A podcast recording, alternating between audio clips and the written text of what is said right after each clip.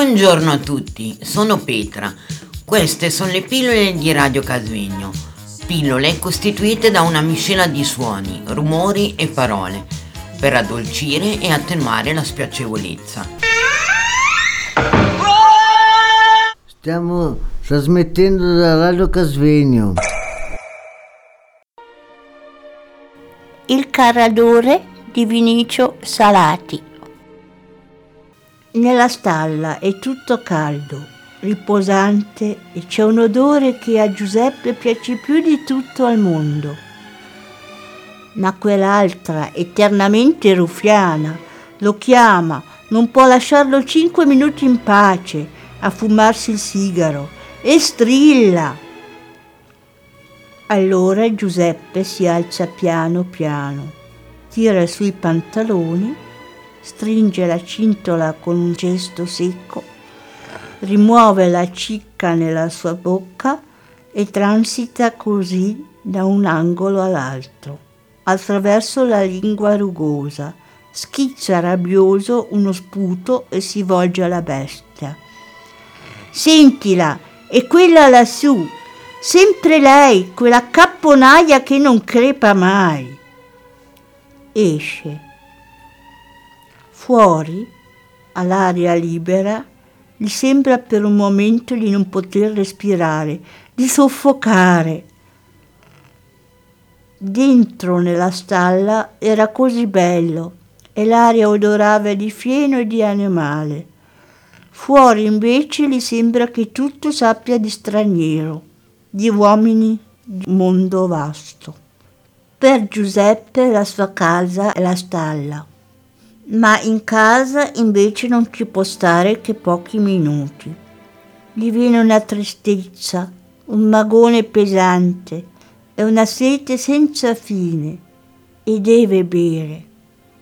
Cerca tutte le scuse per andarsene subito e quando esce di casa sono le solite parole che la accompagnano. Come? Vai già, vagabondo! Pelandrone che non sei altro, ubriacone, vagabondo. Gli altri dicono con un sorriso, buongiorno, buonasera, arrivederci, buon passeggio. E lei brontola invece, pelandrone. Si alzava tutte le mattine verso le cinque.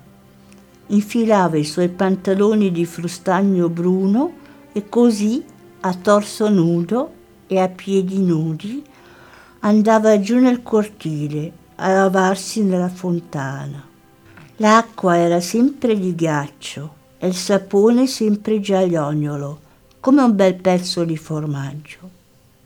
Giuseppe lavava il suo torso pieno di peli e di lentiggini e rideva perché si faceva il solletico sotto le ascelle e riconosceva sempre parlando forte a se stesso che il mondo è veramente strano, anche per i pelandroni. Si asciugava infine con gesti da orso e infilava la camicia, quasi sempre sporca, perché la sorella non voleva mai lavargliela. Andava nella stalla e allora diventava serio.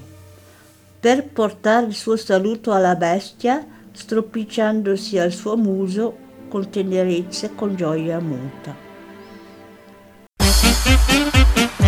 Questa è Radio Casvegno.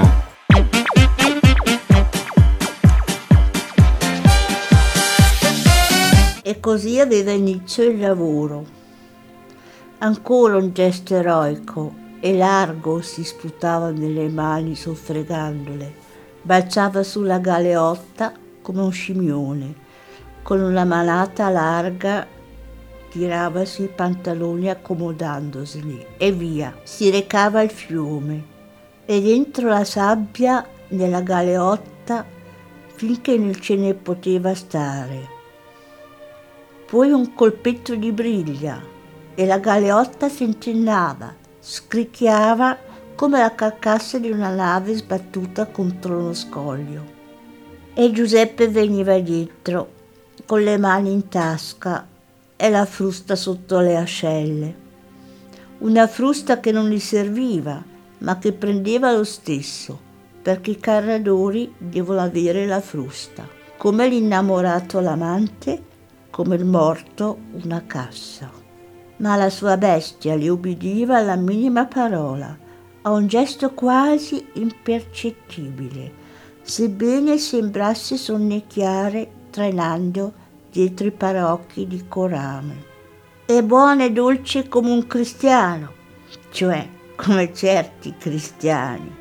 E così, con un viaggio dopo l'altro, anche il sole calava le sue palpebre per il sonno e il mondo scuriva e si fondeva.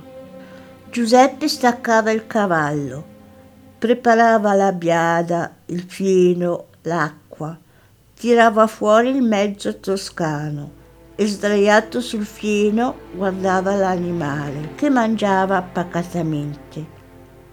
Guardava la cenere bianca del suo sigaro e pensava a tante cose, alle cose della vita, diceva. Penso alle cose della vita. Solo nella stalla si possono capire le verità del mondo rotondo. Di fuori non si può pensare, perché si deve parlare con le persone.